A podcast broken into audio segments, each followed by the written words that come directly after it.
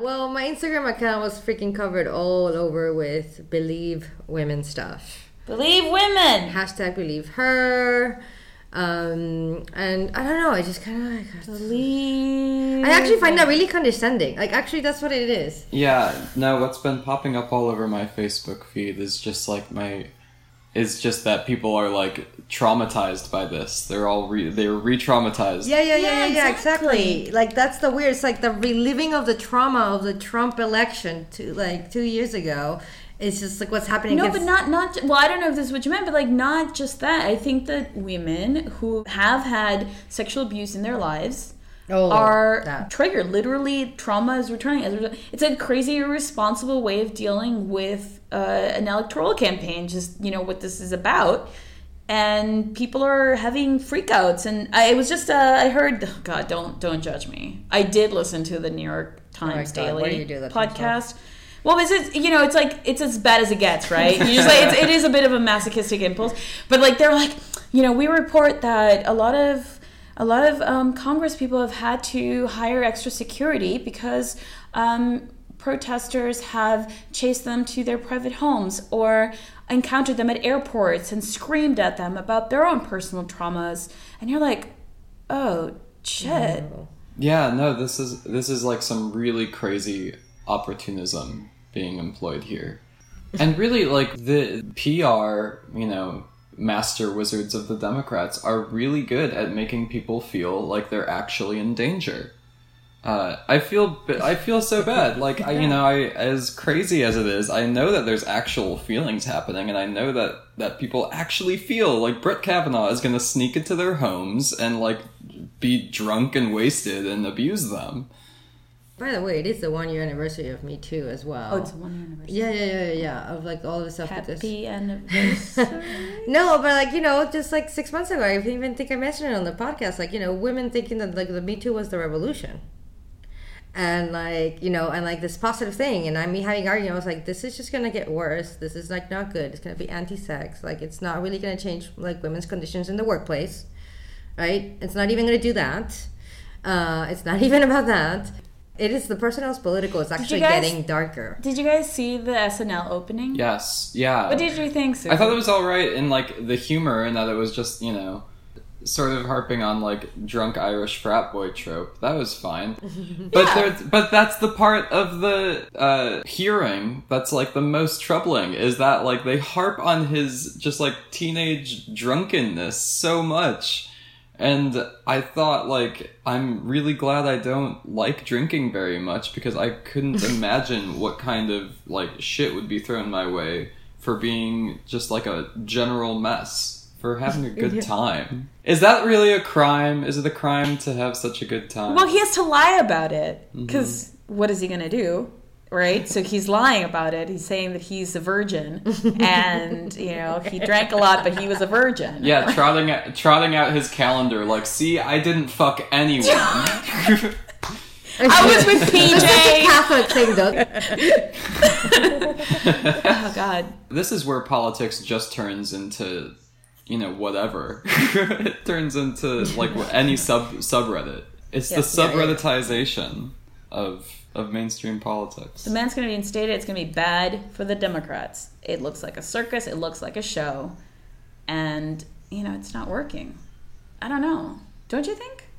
Well, I'm certainly not voting. I'm not motivated to vote, so I'm not going to be a voter. Oh, you're gonna get some shit now. Everybody knows. I do get not this vote. woman's vote. Some people are gonna call you up. They're gonna write you letters. I was working at the Nation when I told people it was like midterm elections. Actually, uh, you know, the, after the first Obama, when the Tea Party was in place, and that was when I was an intern in the Nation, and they were like they basically campaigned for like four freaking months for the midterm elections. The ultimate like cost for the nation. People were at some point like my co-workers, my co-interns were like, "So who are you gonna vote for? What are you like gonna do? And what district do you want?" I was like, "I don't vote." But no, yeah, I just can't get myself to like, ugh, it's just like icky that I just like have to vote in, in, in this kind of political system. I mean, like, there's nothing that compels me towards it. Well, kids out there. I couldn't even have voted for Bernie, right? I wouldn't have been able to get myself to even put a vote for Bernie.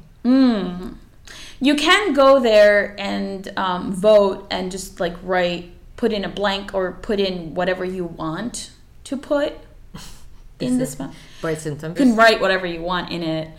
But I did meet this new lefty old man in the street once. He was selling books in New York, and he was like, "Well, I vote because you know people fought in revolutions in order for me to have the vote." And I was like, "Oh well, this man has a good point. No, Yeah. no, of course. He has a good point." No, I've, I've only voted once, and uh, my guy won. Oh, oh shit! you voted for Obama. No, bitch! oh, okay. what I didn't Drop the mic. We're cutting off the podcast. Okay. Uh-huh. Bye. I don't know what's happening. Susie voted for Trump. Oh, oh. okay. Fuck up what you asking for, but your back won't be like. Hmm. But is your man still back at home? He ain't that important, like. You ain't really seen it like that before, not like that before. You like, mm. when you put it like that, like that, like that, like that, you right. Nigga think you got it like that, when I act like that, alright. Mm. I'm about to have to backtrack, backtrack, back on back. Mm. you right, you right, you right.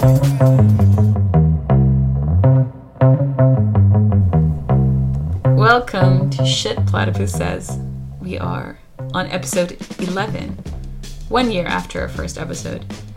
We have two interviews for you today. The first is with Jack Devine, a member of the Democratic Socialists of America, the DSA, who'll talk to us about the strategy of the DSA in the upcoming midterm elections and what it means to work with the Democratic Party, as well as the tasks facing those who want socialism. Then we'll talk to Tana Forrester, who is a member of the Socialist Party USA on their national committee, who will talk to us about building the mass socialist party as the necessary precondition for socialism. That is our electoral episode.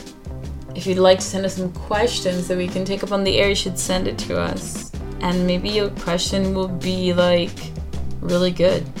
And uh, yeah, Lori and I and Susie and other people in Platypus will answer your questions on the podcast if you send them to us. So you should. But for now, listen to Jack Devine talk about the DSA.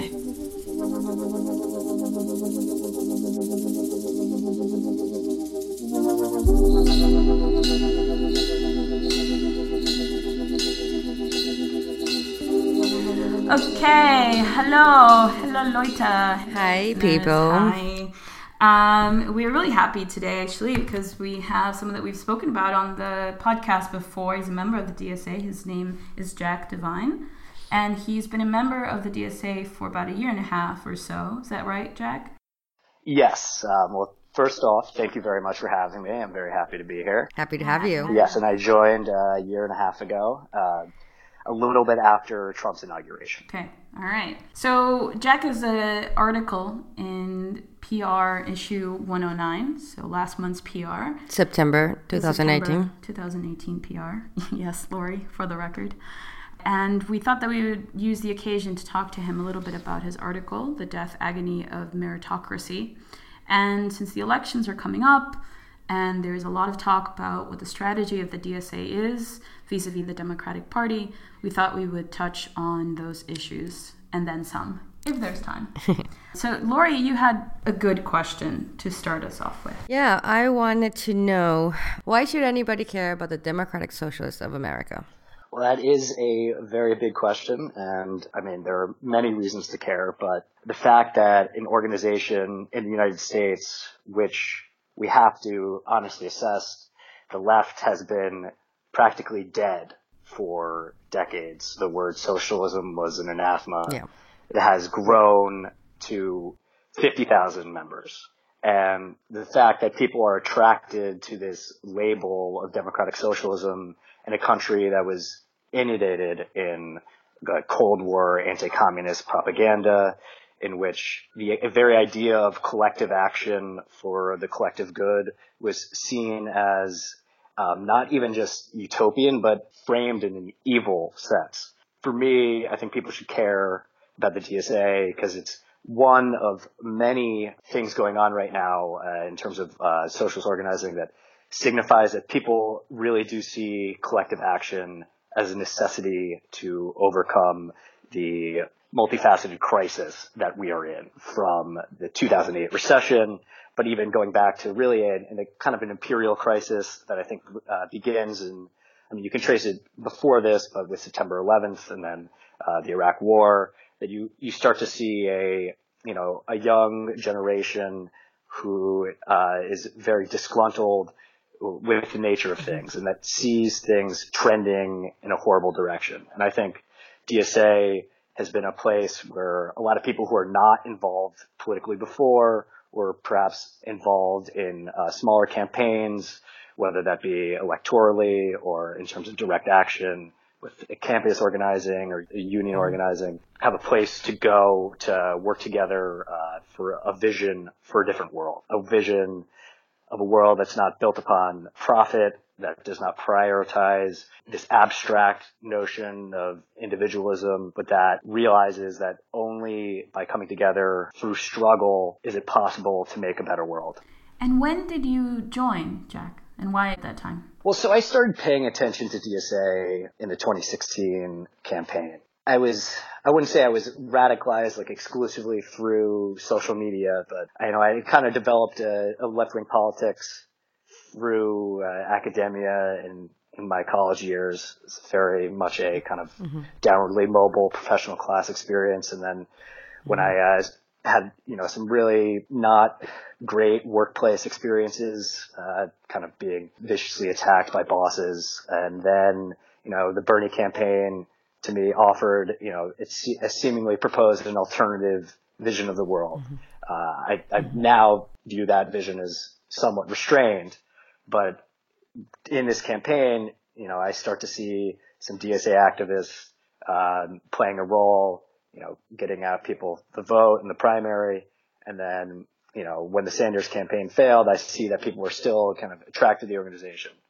And then, uh, I guess the Clinton loss kind of fully broke my illusion that like mm-hmm. this liberal meritocracy would ever deliver positive goods for people, that there was hope in kind of this Democratic Party establishment right, and that right. they had a capacity to make people's lives better. And so, and you know, mm-hmm. Trump really, to me, signified something I'd seen coming for a while, which was this kind of complete barbarism on behalf of the ruling class. And the facade had collapsed. That you know the the face of the ruling class as this kind of like, oh, like, you know, we we got here because we succeeded, not because we're brutal to other people, completely collapsed with the election of Trump, and that signaled to me that I had to get off my ass and go do something about it. Okay. I'm sort of very curious about the scenario of what if Sanders would have won, won against Trump, and taken over the White House what would have happened? What kind of what would have the government look like? What would the Sanders presidency look like? How would that have helped advance the struggle for socialism? I think in retrospect, um, it's pretty clear that like the the left, in the broadest possible terms, was not prepared for a Sanders 2016 presidency. Most of the organizing and kind of like the and not most. I mean, there was, there's obviously always organizing going on. I don't want to completely neglect a lot of the hard work that people had been doing prior to 2016. But if Sanders had won, you would have still had a most likely Republican dominated Congress, a very reactionary judicial system. And so what I think would have happened is there would have been probably a heightening of the contradictions in the sense that you would have had a kind of spokesman within the White House using the executive branch to advance uh, kind of social democratic goals as far as possible. I mean, I think things would be much better for people than they are now. You wouldn't have the deportation apparatus, you know, acting within the same absolute vicious barbarity that it is under Trump. But at the same time, it could have led to people at the time being more complacent oh, the, everything is all right. We have this president. There's, it's a very difficult question. And I think a 2020 Sanders um, mm-hmm. campaign, although mm-hmm. I don't think that's what DSA should be focused on right now. I think there's a lot more work to be done.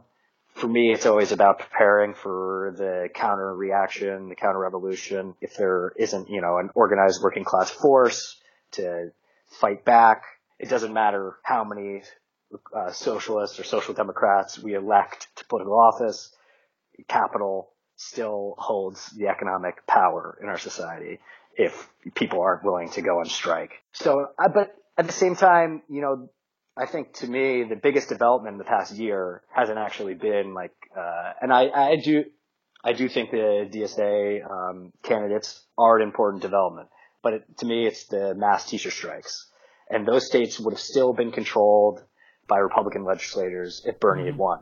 So I think you still would have had the class conflict emerge there, and I don't know. It's it's a very difficult question, I guess. Can I reframe it then? So best case scenario, 2020, right? You take Senate and House seats and mayoral positions. The DSA candidates enter major important positions in government at different levels, local and national. Then the question is still, what would that look like, and how does that help us advance the struggle for socialism? So I would I would see it as this. I I think it would advance. Um, the struggle for socialism because I think the biggest, I guess, spur of revolutionary activity is often the overreach of the ruling class. When like popular reforms are attempted and they are struck down by the reactionary ruling class, then it can, if there is organization among the working class, if there is an overreaction by the ruling class, say after a Medicare for all bill is passed and signed by Sanders, and then the Supreme Court strikes it down. This could, if people are well organized, lead to people filling the streets, people going on strike, fighting for this reform. And then in this struggle, they become more radicalized. It spurs people to collective action because this is something that they believe that, you know, it's something that makes sense to people materially and is very popular. And, you know, there is a belief, even though it isn't really true that like democracy exists within the United States. There's kind of a dialectical process of you have something passed, capital and, you know, reactionary judiciary strikes back, and then you need, you know, an organization or multiple organizations that can pull people in the streets to fight back once that ruling class reaction takes place. It's a good point to come back to your article. I while I was reading the article, I was wondering about your definition of the ruling class and of class struggle. Um, so, at mm-hmm. one point, you say billionaires now have the capacity to end extreme poverty with a mere fraction of their wealth, but choose to hoard it in the nihilistic competition for the world's preeminent exploiter. Their regime of artificial scarcity is enforced by an expanding global police state built upon the toxic fusion of the United States military prison industrial complex. When I read this, I thought, okay, I think I understand the thrust of this definition that there are a tiny group of people that could, materially speaking, have the resources to solve a lot of the world's problem. But I guess the question is, why don't they?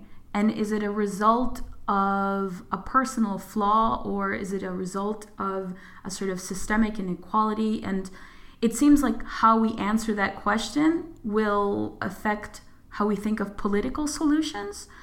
So, can I ask, like, what is the ruling class? Like, how do we conceive of the ruling class and what do they do?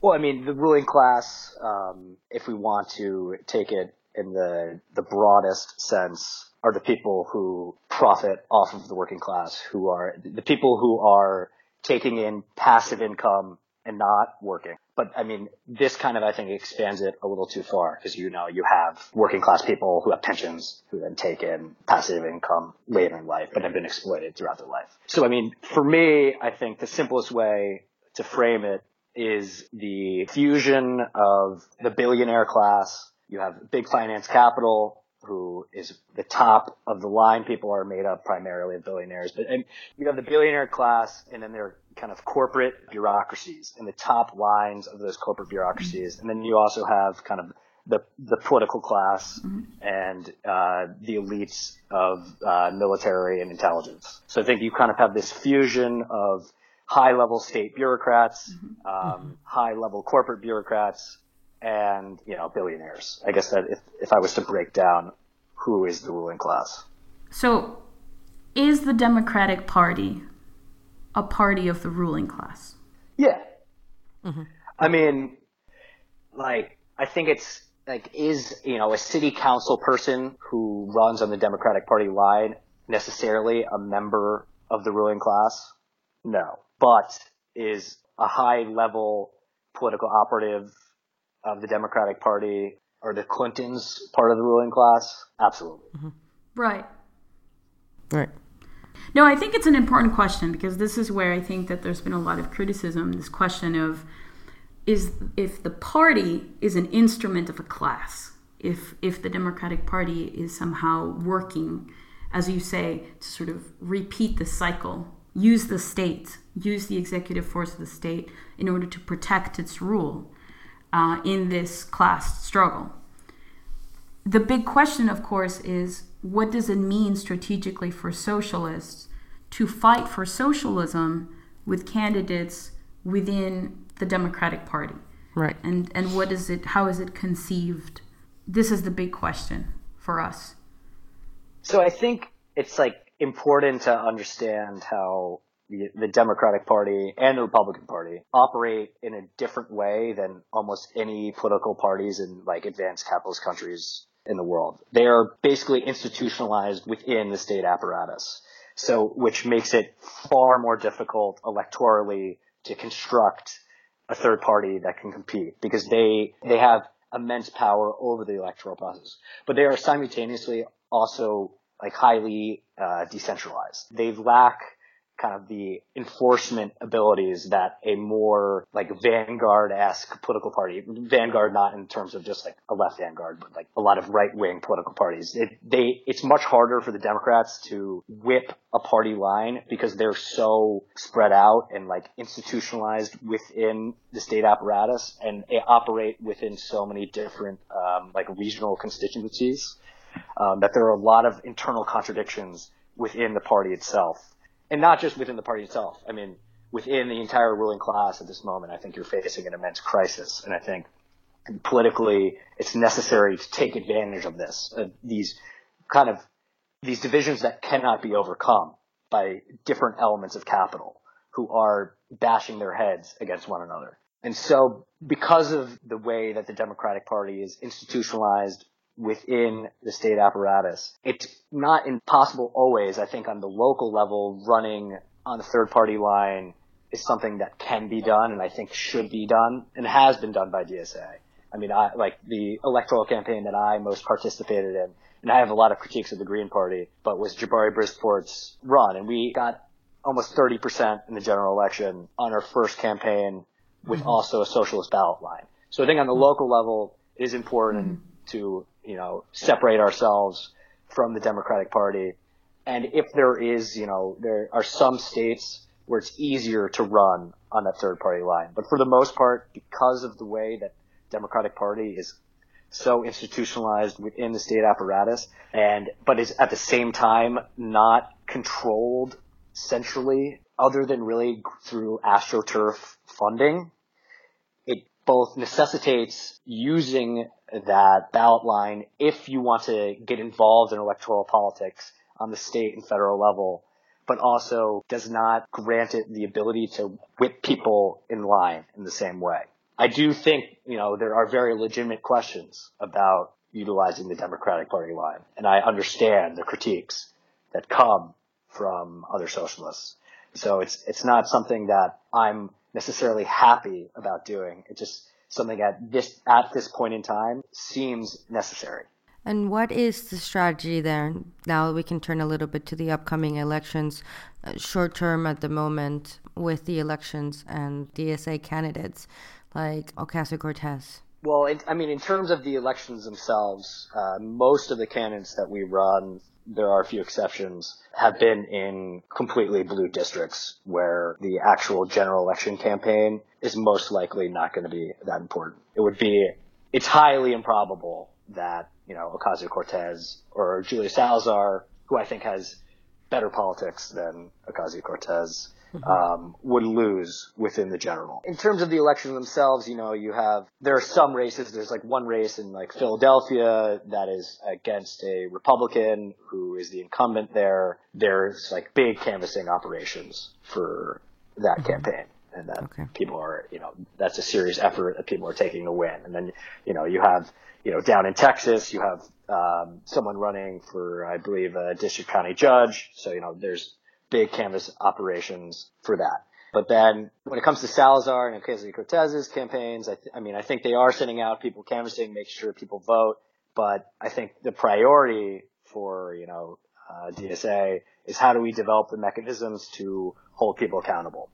And I think, you know, you can only do, do so much internally in the sense of like demanding, you know, and I think it should be that like they have to come back to their local branch meeting whenever they get the chance in order to maintain that endorsement for the future. They have to keep giving report backs. I think we should be demanding people on their staff, the offices. It seems that it the the the closer it gets to the more local it is, the more true that is. It seems that there has been I mean Ocasio Cortez did go to her most recent Queens branch meeting, but at the same time, it seems like many of the DSA people were involved in her campaign have been kind of uh, pushed out slightly. So that is an area for concern.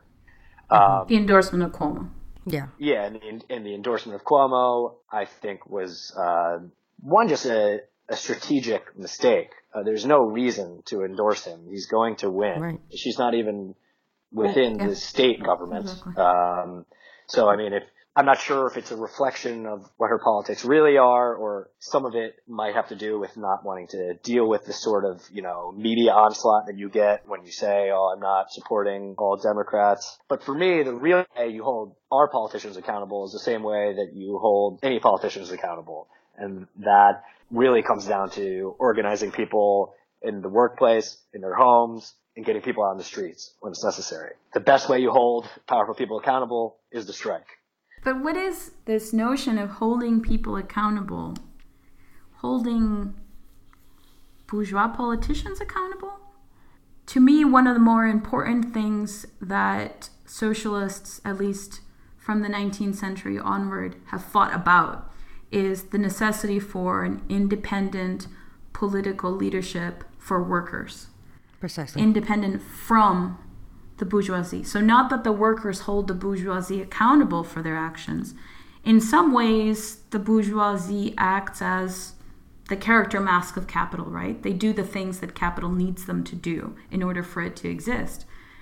And so, it's really rather important that working people have the capacity to provide leadership and I don't so I, I want to understand what you mean by hold hold the politicians accountable? Like how would that get us to socialism? In the sense that um, you know she's committed to what it is a it is a reformist agenda, um, but these reforms, I was I was kind of trying to articulate before you know something like Medicare for all, you know even like a Green New Deal, particularly if it contains kind of you know proposals in it for like mu- municipal control and worker cooperatives controlling energy. That these, you know, holding the politicians accountable instead of, in the sense that I mean, maybe holding accountable is the wrong word. Forcing these reforms through, um, and by uh, you know forcing these reforms through, it can spur again. I think we have to all take into account the the ruling class, especially on the reactionary right, which holds a disproportionate amount of power within the ruling class. I think there is a, a real division between you know liberals and I mean I think fascist is kind of the wrong word because it's, I think there's a certain political connotation to like uh, historical context of what fascism is, but it's, the, I don't know, a, a more revanchist, reactionary right wing that will, as I think evidence has shown, like violently react to such reforms. First, they will attempt to do it through the legalized structures of the court, which they hold disproportionate power over, and that what I think is necessary for like an organization like DSA is to prepare, uh, not even just to push through these reforms, but to build kind of real counter hegemonic power that can, if this reactionary right reacts in the way that I believe they will, overthrow them when the time comes. Well, it seems that what you're talking about is politics, right? Like, like being able to actually carry through politics for change and change things, and politics will come with a reaction.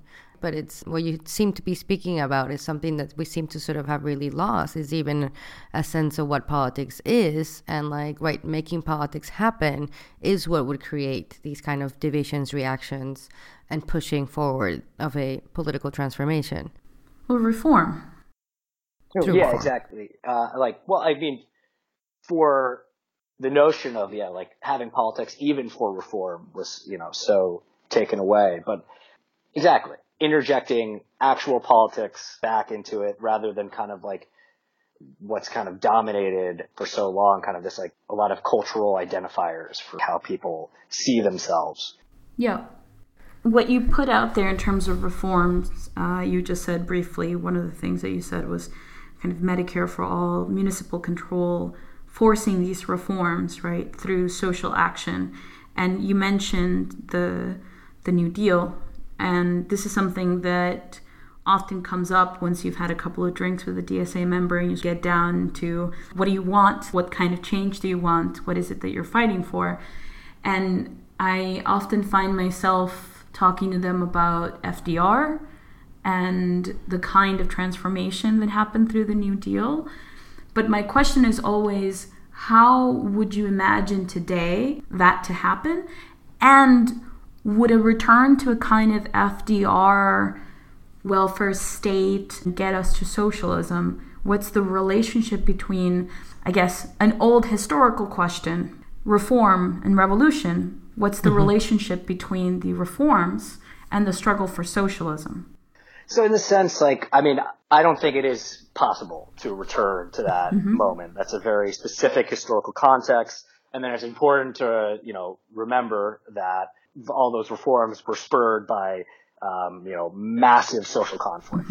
Uh, I would like to get back to that point of massive social conflict, not the, the, I mean, the New Deal already happened. And, you know, some of those, you know, the reactionary right has undermined, you know, uh, like some of the welfare state, especially in Europe. but it still is actually a massive part of society. The goal is not to get a another New Deal. I see pushing for something like that Yeah. because a sense of like a green New Deal as a means of triggering more social conflict.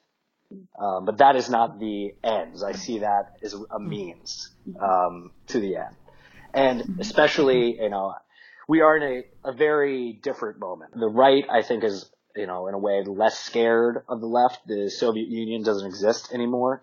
Uh, you don't have a New Deal without there being a Soviet Union. right. And so, uh, in many ways, I think the, the ruling class is, in a sense, like believes in their bullshit more than ever before.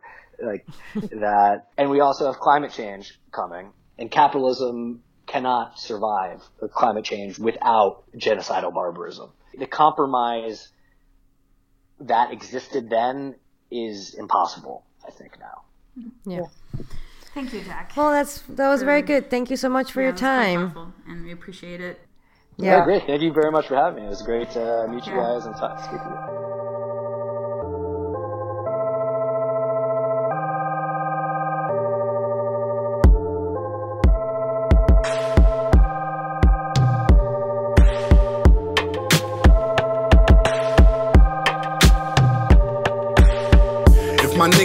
Fuck with you, I don't fuck with you. That's just the code in my hood. Don't let these guns hit you. Be a man of your word. Don't ever let them play you. Stand up for your shit. Make sure these haters pay you. Can't nothing stop a room full of real niggas. I got some bad rich bitches. They my real niggas. It's like working four jobs, not to kill niggas. My little niggas love to ride by and spill niggas. If y'all fell out over some chips, it ain't your real nigga. If y'all fell out over a chick, that ain't your real nigga. Before I be a house nigga, be a field nigga. I got to port off the chick, call it my trail nigga. Everybody, I am I'm here with Pam, and joining us is Tana Forrester. Hi, Tana. Hi. Hi. so, uh, Tana Forrester is a member of the Socialist Party USA. She's actually a chair of the New York City local Socialist Party and on the national committee, but she's also a workers' rights attorney. Thank you for joining us, Tana. Good to have you on. Thank you for having me. So, today we want to talk a little bit about the Socialist Party and the elections a bit as well. But first of all, I wanted to ask you sort of what is the Socialist Party and why should anybody care about the Socialist Party? So, the Socialist Party is the only independent party in the US that's for the working class. So, the Socialist Party was founded a long time ago uh, in 1901. And then in uh, 1973, a split happened, which produced the Socialist Party USA, which I'm a member of, Socialist Party of America, and then the DSA. And the split basically happened over whether the Socialist Party was going to remain an independent party from the capitalist parties or whether people were going to go into the Democratic Party. Mm-hmm. Uh, and the DSA is a split from that. The decision was made to actually cease being a part of a party that sought for the political independence of the working class mm-hmm. and to go within the Democratic Party to try to, I guess, move the Democratic Party to the left or reform the Democratic Party. So the, the Socialist Party comes out, out of that tradition. Mm-hmm. Mm-hmm. Of breaking from the idea of organizing within the Democratic Party? Not breaking from it. It's a continuation of what it was originally. Uh, one of the the main strongholds within the socialist party is that almost all members kind of are very anti working with the democratic party. It's a multi-tendency party mm-hmm. but one of the things that really binds people together is the idea of the necessity of anti-capitalist socialist party free and independent from the Democratic and Republican parties. Mm-hmm. Okay. Mm-hmm. Thank you. And when did you join the Socialist Party and why? I joined pretty recently, probably two years ago, approximately two years ago. And I had been, you know, I've been a socialist for a really long time and had been thinking about, okay, what would it mean to actually try to band together with other people and um, be part of a political party that was socialist. I mean, just being an, an independent socialist, while it's a way that I identify, there's not really, it's not like building power. It's not actually trying to make socialist politics a reality in the United States. So I and like, I think a, a lot of other people were just kind of looking for something. We have a lot of people that just joined the Socialist Party after I think Googling, like, is there a socialist party in the United States? Mm-hmm. As you all know, the level at which uh, socialist politics is, is organized in the US is pretty low. So mm-hmm. I think a lot of people, including myself, are looking for something where we can try to change the state of politics in the United States and make it so that we're not continuously held hostage by the Democratic Party and their fake left politics. Mm-hmm. Mm-hmm. Yeah. Uh, what would you say are the aims right now of the Socialist Party? Well, at our last convention, uh, coming out of it, one of the main takeaways and what we were tasked to do, I, I was elected to the national committee at that convention, and what we were tasked to do was build a mass socialist party.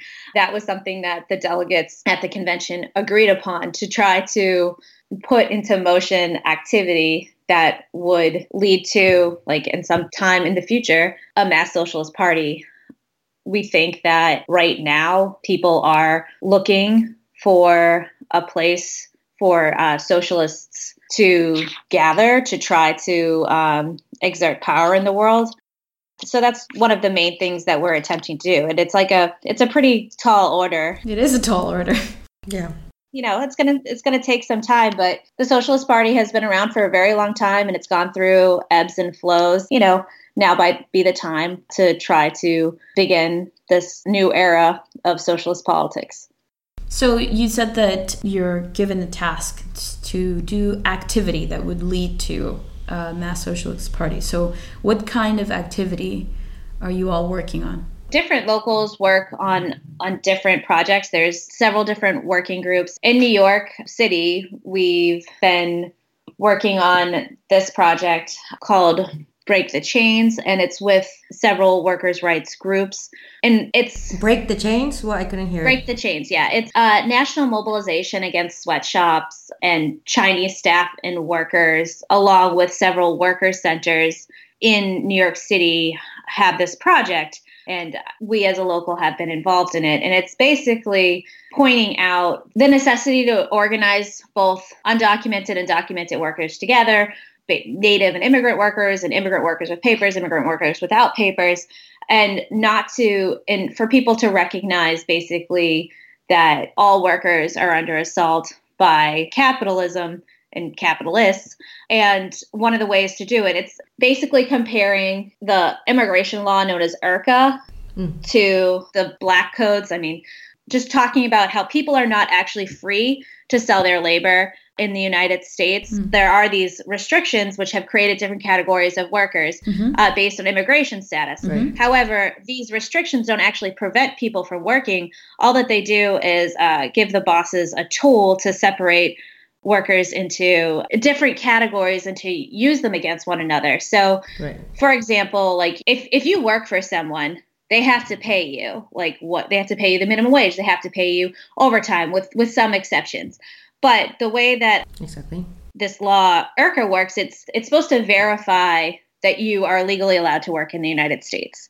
But most, like a lot of bosses, of course, don't do that. They hire lots of undocumented workers, don't verify um, that they're legally allowed to work. And then when workers organize or complain, then the bosses are able to use this IRCA law against them to either fire them, not pay them their wages, etc. That's one way that that it's used.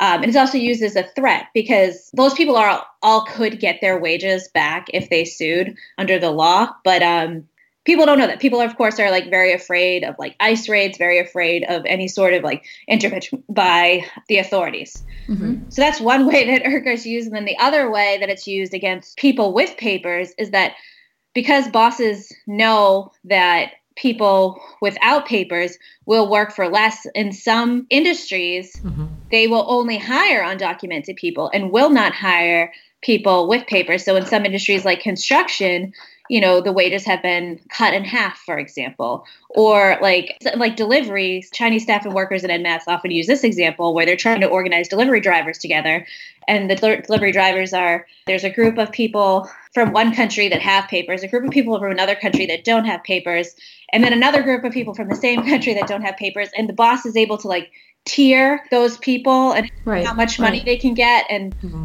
They can also use the lowest paid workers against others. I mean, this is a very co- like Yeah. we we've been having a lot of trouble describing this campaign to people because it's somewhat convoluted and legalistic, but it's also is just strike at the heart of it is true that workers are pitted together by bosses That's right.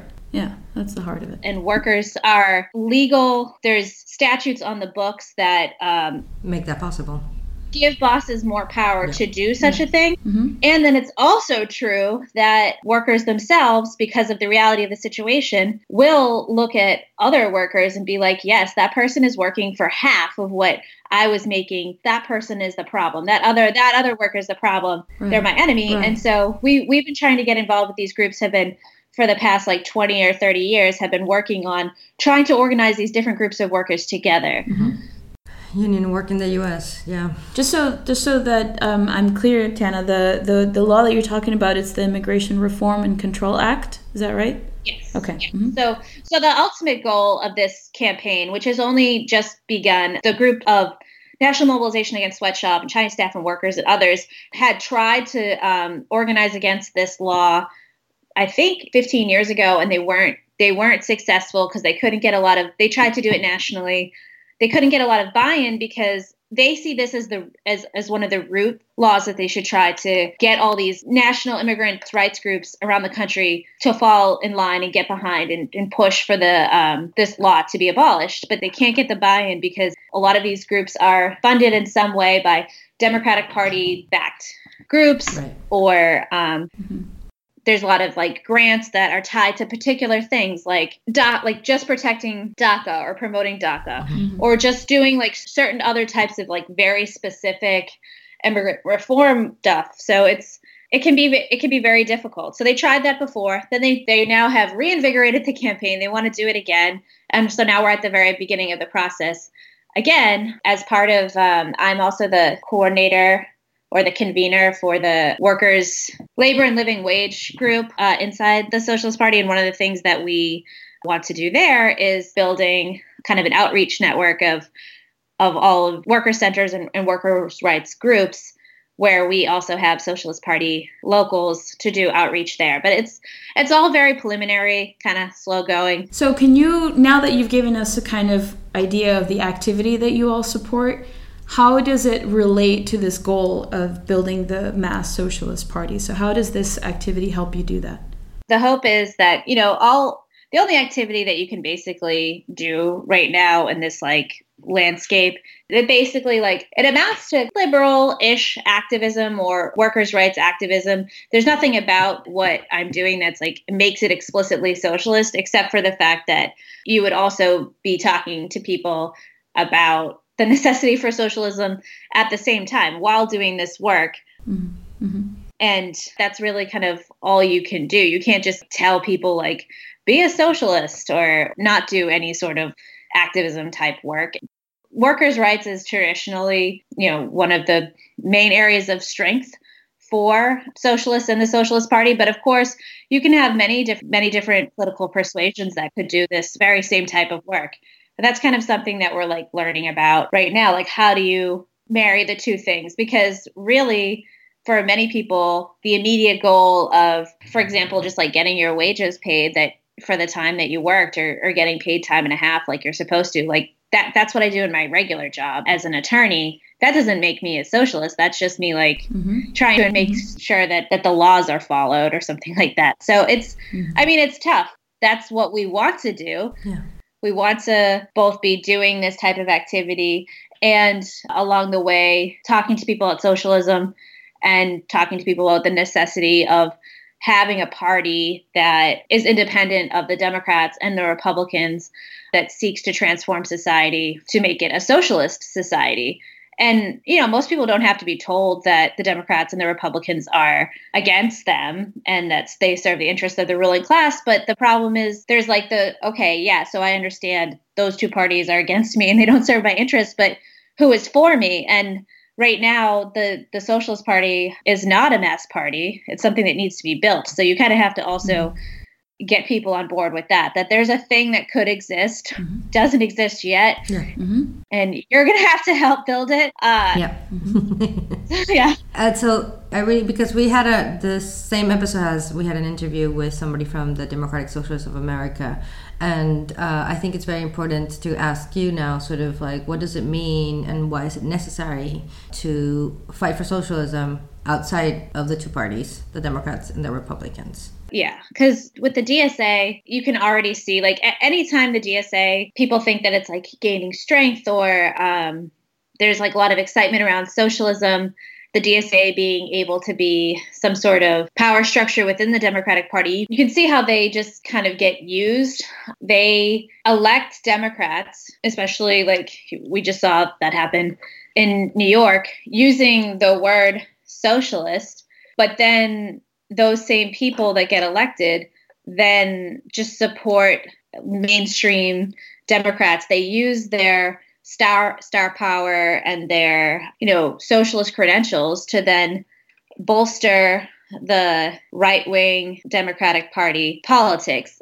There's no way to make the capitalist Democratic Party into a party for the working class. The Democratic Party is one of the most powerful institutions not just in the United States, it's one of the most powerful institutions in the world. Right. And to think that you can that you're going to use them and they're not going to use you is really wrong-headed. And I know I understand the excitement. I understand like why people get very hyped up about how the DSA is growing and oh, isn't it great that people aren't afraid of the word socialist anymore and things like that. But it's like, what are you teaching people? What are you encouraging them to do. And in from what I've seen is what they are encouraging people to do is go knock on doors to get people elected for the Democratic Party and then once those people are in the Democratic Party, there's really not that much difference between what those people who have been elected with DSA backing are doing and what a lot of other Democrats are doing.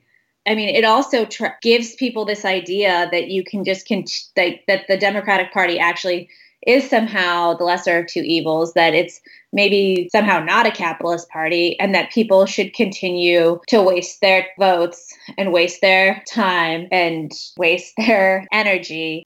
What does it mean to call the Democratic Party a capitalist party? Like, why can it not work in the interest of the working class? The Democratic and Republican Party, it's not as if they think that capital, like that we're in the phase of capitalism and then it's going to be overcome and we're going to have a new society socialism uh, that's not like on the table at all. It is we're in the end of history. Capitalism is the highest level that we can achieve and that all that can be done is just making tweaks and reforms to this system. They don't believe at all that there needs to be a revolution. Also like when you talk about it in this way it just sounds so both obvious. Of course, the Capitalist Party does not believe in socialist revolution, and so then one must ask themselves, why would you be allying with this party who is also like fought against well, labor unions. not just labor unions, they fought militarily against left wing revolutionaries around the world. Uh, all of these things, it just, when you start to talk about it, just it's obviously everything that they do is in the service of capitalism. If you just think about what they are and what what the Democratic Party is and what their stated goals are, you can also see pretty clearly that they're not interested in uh, changing society from capitalism to socialism. So why do we need socialism, Tana? Why? Why do we need socialism? Lori, that's a good question. For me, it, because we have everything that we need to be free, but yet we're not free. You know, society is an or is not organized for human beings to, you know, socialism is not only like a necessity, but it's also, you know, very desirable. And when you think about why it doesn't exist, it's kind of it's sad. Yeah. We have the capacity for every person on earth to be free, yet we're not free people have to spend the majority of their life working to generate profit, working to make it so that they have a place to live, they have food to eat. They don't have time to, you know, really pursue all of the great things that have also been produced by capitalism. Mm-hmm. People can't enjoy this life, can't like truly live their lives to the fullest because of the necessity to labor and not just labor for a little bit, but labor for a long time and labor longer and longer hours for more and more of their life. And I would say that we need socialism in order to to free people from that. I mean, there's we have the technology to free people, but it is not being utilized in that manner. Instead, it's actually a lot of technology has been either utilized to you know make people work longer or it basically just puts people out of work. And because there's if pe- if people don't work then they are not basically cannot live. And so they become like totally dispensable. Like automation has not led to freedom basically because also the people who are in the ruling class is not going to use automation in order to free the workers. They're going to use automation in order to generate more profit and that's just the logic of the system. Yeah. So it sounds like the way that you talked about the Socialist Party activity, it's one of a long term goal that you have. Like right now, it seems like there's a lot of work to do, right? But you've made the point that it's necessary to work outside of the Democratic Party, that working within the Democratic Party actually undermines the struggle for socialism.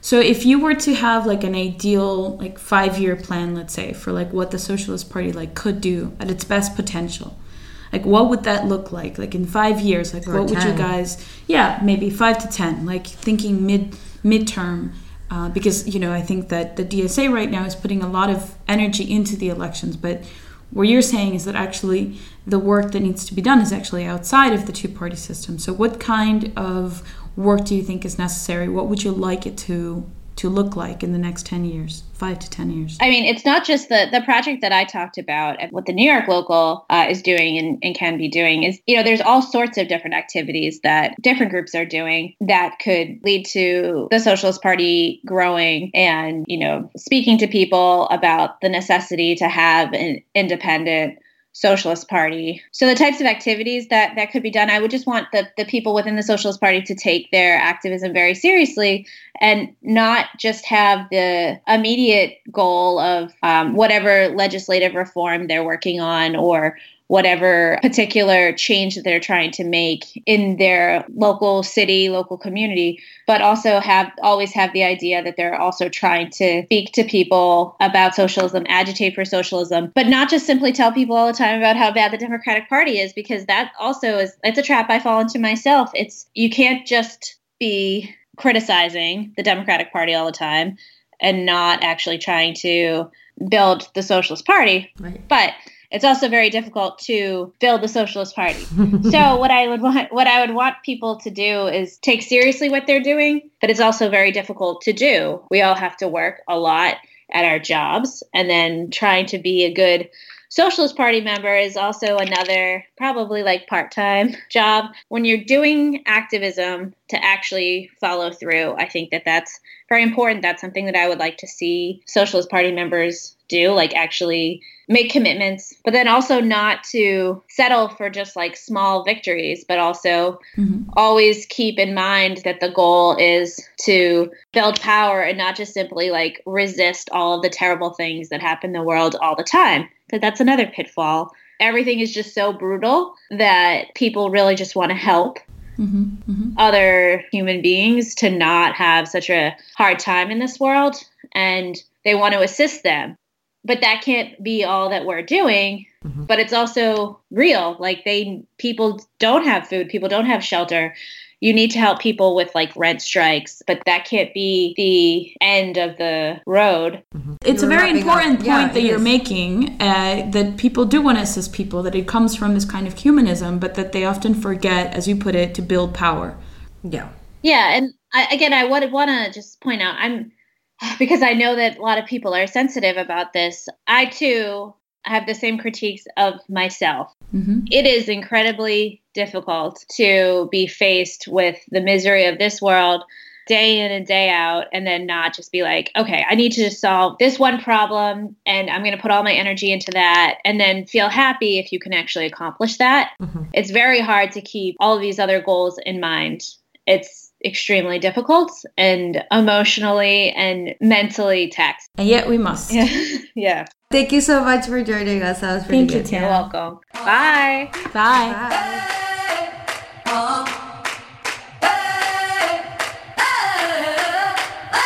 I'm living in that 21st century, doing something mean to it. Do it better than anybody you ever seen. Do it. Screams from the haters, got a nice ring to it. I guess every superhero need his theme music. No one man should have all that power. The clock's ticking, I just count the hours. Stop tripping, I'm tripping off the power. The system broken, the school's closed, the prison's open. We ain't got nothing to lose, motherfucker, we rollin'. Huh? Motherfucker, we rollin'. With some light skinned girls and some Kelly Rowlands. In this white man world, chosen. So good night, cool world, I see you in the morning.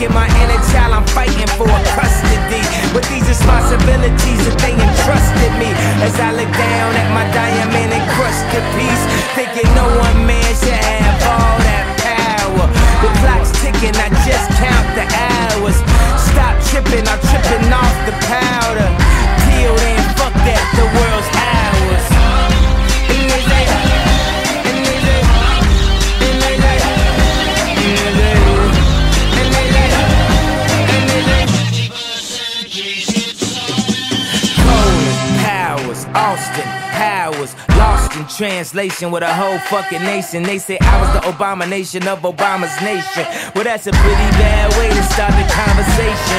At the end of the day, God damn it, I'm killing this shit. I know damn well y'all feeling this shit. I don't need your pussy, bitch. I'm on my own dick. I